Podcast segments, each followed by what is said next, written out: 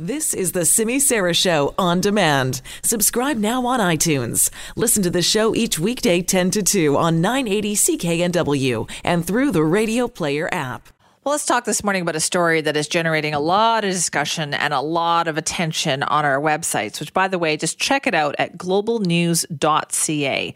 Over the past year, reporters at Global News have reviewed more than 79,000 water tests in 33 different cities right across this country, from one end to the other. And what they found is that hundreds of thousands of Canadians have been unknowingly exposed to lead in potentially dangerous concentrations, and some of them right here in BC, as a matter of fact. So, in this Global News report, they discussed how cities are using the flush test to determine the amount of lead in drinking water. That test, though, has come under criticism because in order to test if there is lead in the water, they have to leave the tap running for five minutes before obtaining a sample. Now, is that how you pour your glass of water out of the tap? Do you leave your water running for five minutes before you actually pour yourself that glass of water? Well, I'm guessing that you don't. But despite that criticism, uh, Global Reporters still did use the flush test for their reporting. Have a listen. Even based on flush tests, lead levels in Montreal still reached an average comparable to levels in Flint when similar testing was done there. In Prince Rupert, British Columbia, and three cities in Saskatchewan, the investigation found that average lead levels exceeded Health Canada's guideline of 5 parts per billion you know, in Montreal, like people were getting tested by the city. They were told because of the testing method used that they had a low level or an acceptable level. And then we went back and tested with different methods that are uh, that are recommended by Health Canada, and we found much higher levels. So I think it's, a, it's an issue about transparency versus secrecy. Yeah, so there's a lot to be concerned about here. So if you want to read the full analysis and everything that they found, go to the website globalnews.ca and you can get all of the information. But what was clear though is that there are many communities across the country who have this problem. We wanted to talk about Metro Vancouver, what our water system is like here. So joining us now is Inder Singh, Director of Policy Planning and Analysis of Water Services at Metro Vancouver. Thank you so much for joining us today. You're very welcome. Good morning. I guess you're probably getting a lot of questions about this today, I would imagine. Well, I happen to be uh, actually in, in, a meeting right now that I'm chairing and pulling up for this interview. So, yes, we've got lots of questions coming in. Okay. So, first and foremost, is there lead in the drinking water of Metro Vancouver? Well, Metro Vancouver source waters have uh, negligible, if not any, amount of lead uh, in it. And the lead is actually a, an issue within the distribution system. So, the drinking water will only have lead if it has been exposed to it um, from the source to the tap.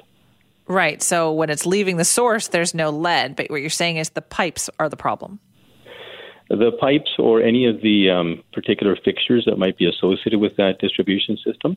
So the pipes themselves actually are not a major concern either because they're not usually made out of lead material.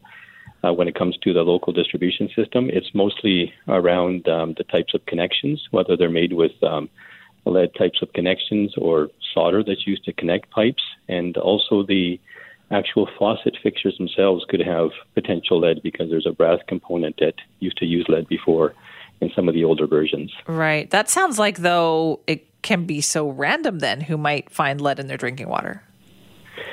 Exactly. So if you were in a in a newer premise where a lot of the, the lead is not there as part of the premise plumbing, because a lot of changes have evolved as lead has been identified in systems, and there's been several changes to the plumbing code to eliminate lead, but it's really site specific. Okay, so then how would people know then, Inder, if they if this is something that impacts them?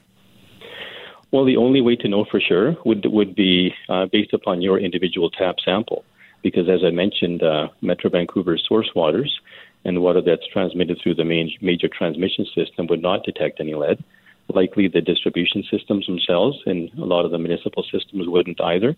But really, the lead issue would show up at the tap. So it's really a premise uh, plumbing issue, and the only way to find out would be to have your water specifically tested. Right. So does that mean that it? So it's up to the individual homeowner because if it's a system-wide problem, we know it's not a system-wide problem.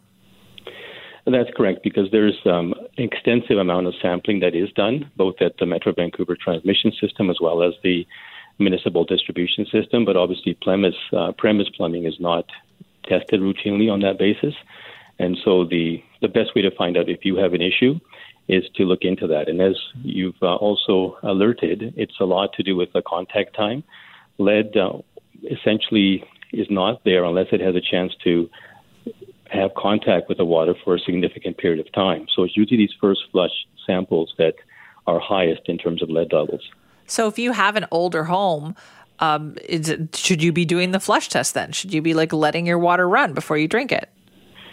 Uh, it's um, again an idea that without knowing, uh, you be potentially not um, using water wisely. So that's obviously a bit of a concern from that perspective. Yeah. But health is also a significant issue as well, right? So with respect to your your your premise plumbing, if you're not aware of, of exactly what um, is in it, if you've had the plumbing recently replaced, then you probably would not have uh, much of an issue. But if, even if it's an older home, but if it has the original plumbing that still has a lot of um, lead-based solder, as an example, and some of the older brass fixtures that were more higher in terms of lead content, those are all potential sources where that water could be coming out in those first flush samples. Uh, do we know how old a home has to be before this is a concern?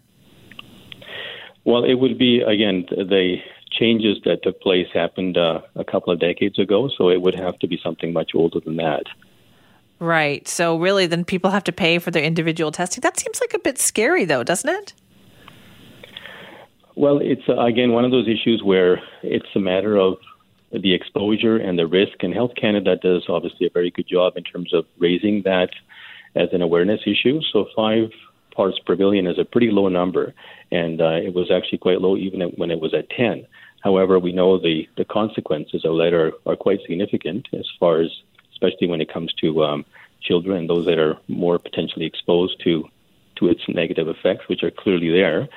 And um, it is important for people to understand exactly what their, their water is like. And again, given the variability, the only way to be very sure about that is to understand what's in your actual water and also how it's used. So that when I talk about flushing, and I think I heard earlier in the program, uh, five minutes was being talked about.